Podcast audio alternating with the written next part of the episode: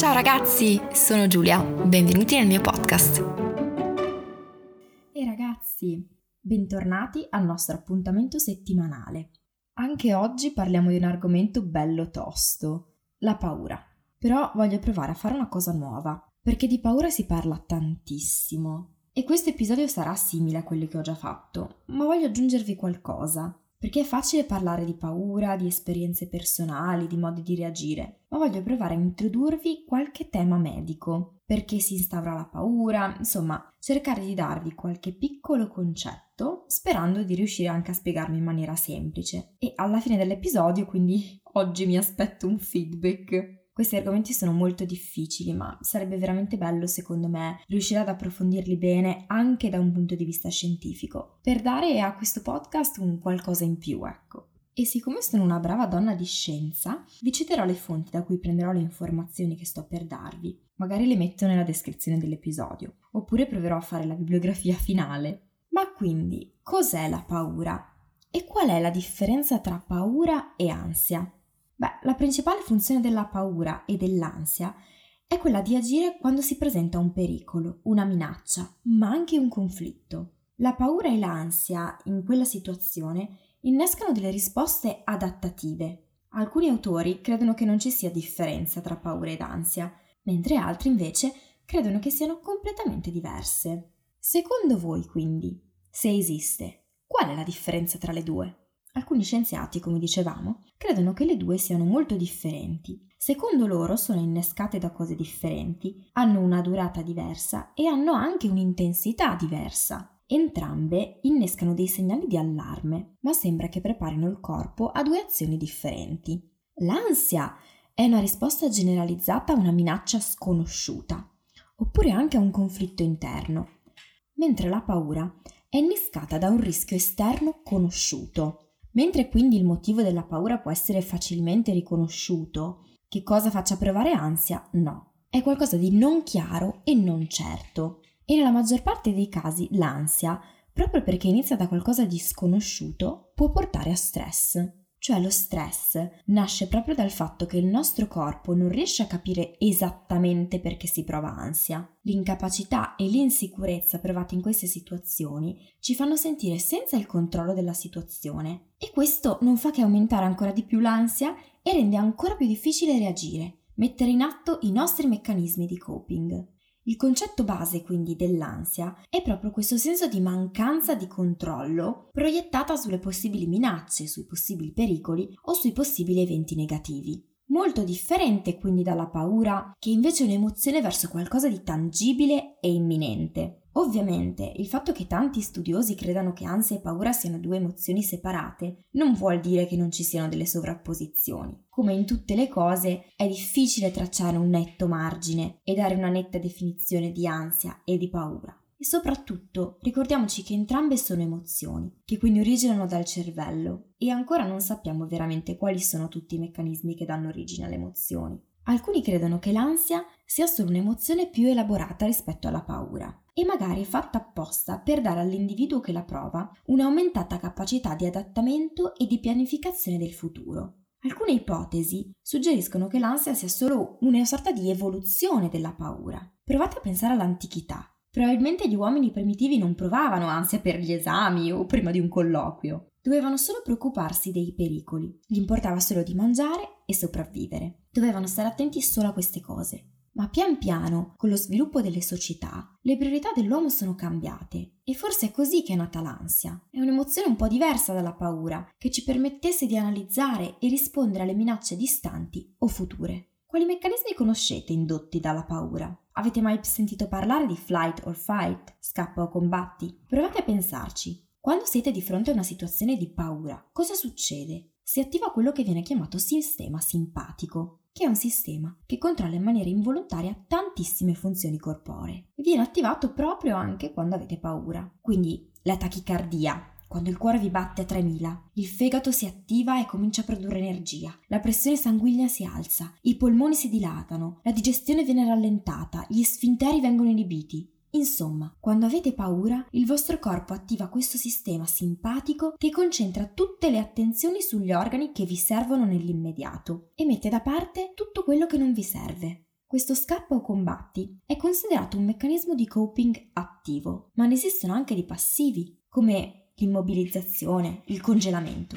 Quando dite mi sono bloccato, e il vostro corpo può reagire in entrambi i modi, attivamente o passivamente, in base a che cosa ha innescato la paura, da cosa dipende in quale dei due modi reagiamo da tantissime cose, dalla probabilità di successo dell'uno o dell'altro, dall'ambiente, ma sembra che ci sia anche una differenza legata al sesso. Per esempio, sembra che l'immobilizzazione si attivi più frequentemente se la minaccia è lontana, se invece è vicina è più probabile che si attivi il meccanismo di scappare o combattere quindi quello attivo. Però ricordatevi che il genere umano è particolare. Sembra infatti che il modo che abbiamo di reagire dipenda proprio da noi stessi. Nella stessa situazione, io magari reagisco in un modo, ma voi reagireste in un modo completamente diverso. Questi modi di agire fanno parte di tutta una serie di pattern endocrini che poi si manifestano direttamente anche nella diversa capacità che ognuno di noi di essere vulnerabile allo stress. Ognuno di noi quindi reagisce in maniera diversa di fronte alle sfide della vita. C'è chi è più stressato e chi meno. Siamo complicati. Sappiate però che questa vulnerabilità di meccanismi di reagire alla paura non è solo tipica nostra. Alcuni animali sembrano avere questa stessa differenza di comportamenti, quindi sentiamoci meno soli.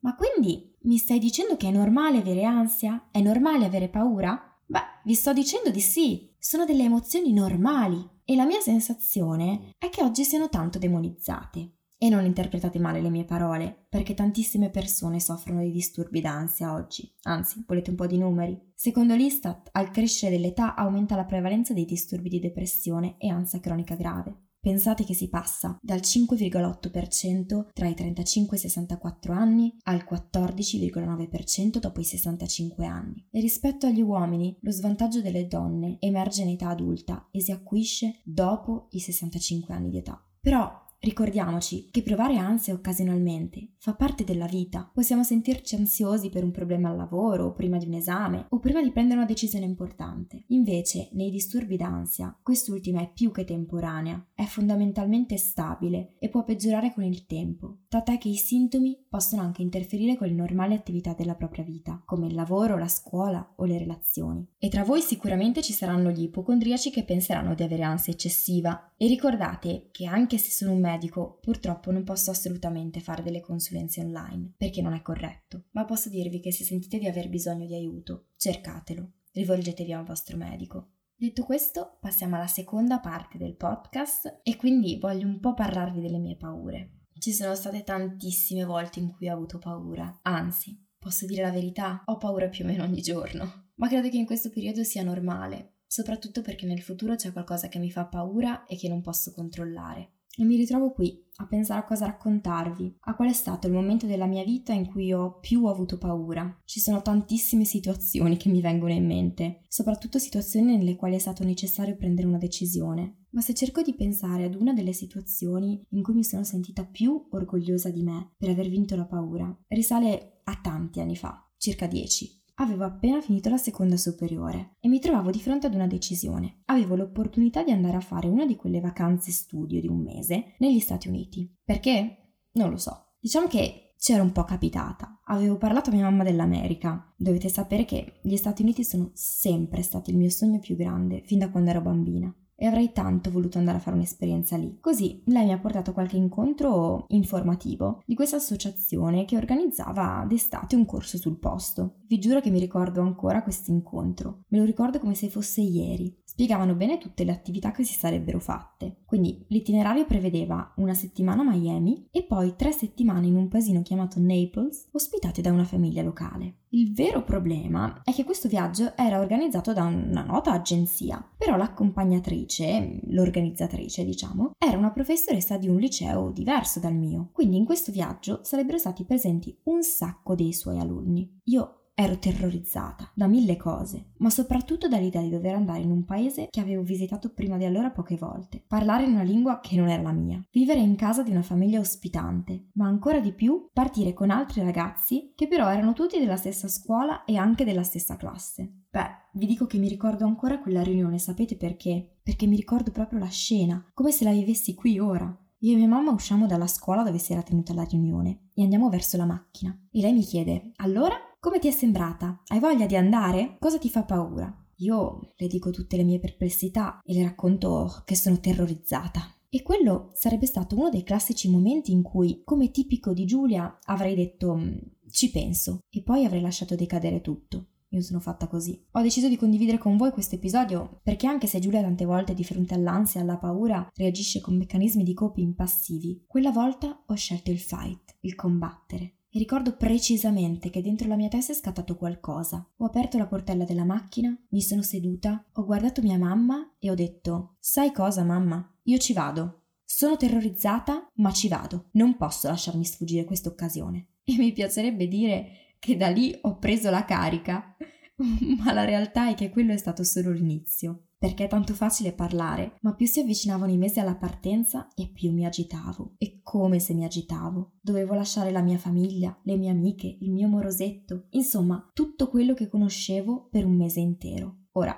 Magari a voi un mese sembrerà poco, ma per me all'epoca era tantissimo. E il giorno della partenza, anzi, era una notte, vi giuro, una delle notti più spaventose. Dovevamo trovarci alle 4 di notte in centro. Da lì un bus ci avrebbe portato a Milano e poi avremmo preso un volo fino a Miami. Ricordo che la sera ero talmente agitata che non ho dormito nemmeno un istante. Non mi sono nemmeno messa a letto. E, se ormai mi conoscete, sapete che il mio modo di gestire l'ansia è un po' quello del pianto. Quella volta però ero talmente impaurita che a parte il pianto ho vomitato tutto il tempo. E quando è stato tempo di prendere la macchina e accompagnarmi al punto di ritrovo per prendere il bus, tremavo come una foglia. E vi giuro che ho ancora impressa nella memoria questa scena. Avevamo appena parcheggiato non lontano dal bus e a un certo punto, di fronte alla scelta, con gli occhi pieni di lacrime, mi sono girata verso i miei genitori e ho detto no, io non vado, non ce la faccio. Ero letteralmente bloccata. Mi mancava il respiro, avevo bisogno d'aria. Mamma, non ce la faccio, continuavo a dire. Papà, non mi lasciare andare, non ci voglio andare. Ho continuato così per un po'. Intanto erano saliti tutti sul bus, io non ancora. Ero combattuta da morire, avevo veramente voglia di andare, di partire, di mettermi alla prova ma ero terrorizzata e non riuscivo proprio a capire come fare a superare questa paura che avevo. Poi è stato mio papà che razionalmente mi ha rassicurata e mi ha detto Giulia, tranquilla, cerca di fare dei respiri profondi. Sai che noi non ti obblighiamo e se non vuoi andare puoi rimanere qui. Ma ti faccio solo una domanda. Lascia stare la paura che hai adesso. Tu vuoi andare? E nonostante io volessi dire no con tutta la mia mente, il mio cuore diceva di sì. Quindi mi è uscito un timido sì, ma ho paura. E il solo dirlo ad alta voce mi è servito. Io volevo andare. Timidamente sono salita, ho messo piede sul bus. Mi hanno fatta salire davanti, perché ricordo che i miei genitori, preventivamente, avevano spiegato all'accompagnatrice che avevo mangiato qualcosa che mi aveva fatta star male di stomaco, quando in realtà l'unica cosa che mi aveva fatta star male di stomaco era la paura. E l'autobus è partito e io ero talmente stanca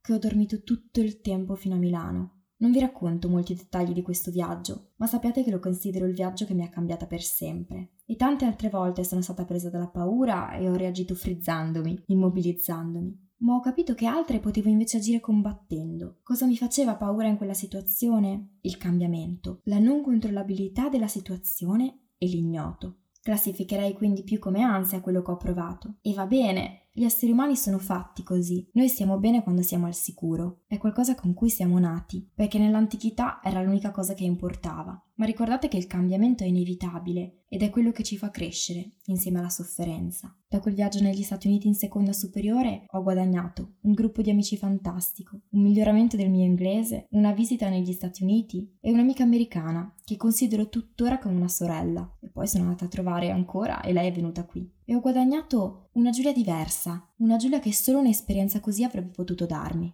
Che combattiate le vostre paure, che scappiate o che rimaniate immobili di fronte ad esse, non vi buttate mai giù. Non pensate di avere un pattern che non può essere modificato. Le paure sono ostacoli che la vita ci pone davanti e rimane una nostra scelta se superarle o conviverci.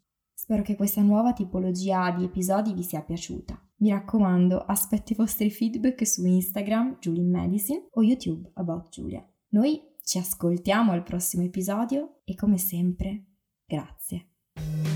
Iscrivetevi al podcast per rimanere sempre aggiornati e ricordate che potete trovarmi anche su Instagram e su YouTube. Al prossimo episodio! Ciao ragazzi, sono Gianni, il fidanzato di Giulia. Passate a sentire il mio podcast cercando italianinviaggio.it, dove parliamo di viaggi, consigli per risparmiare e molto altro.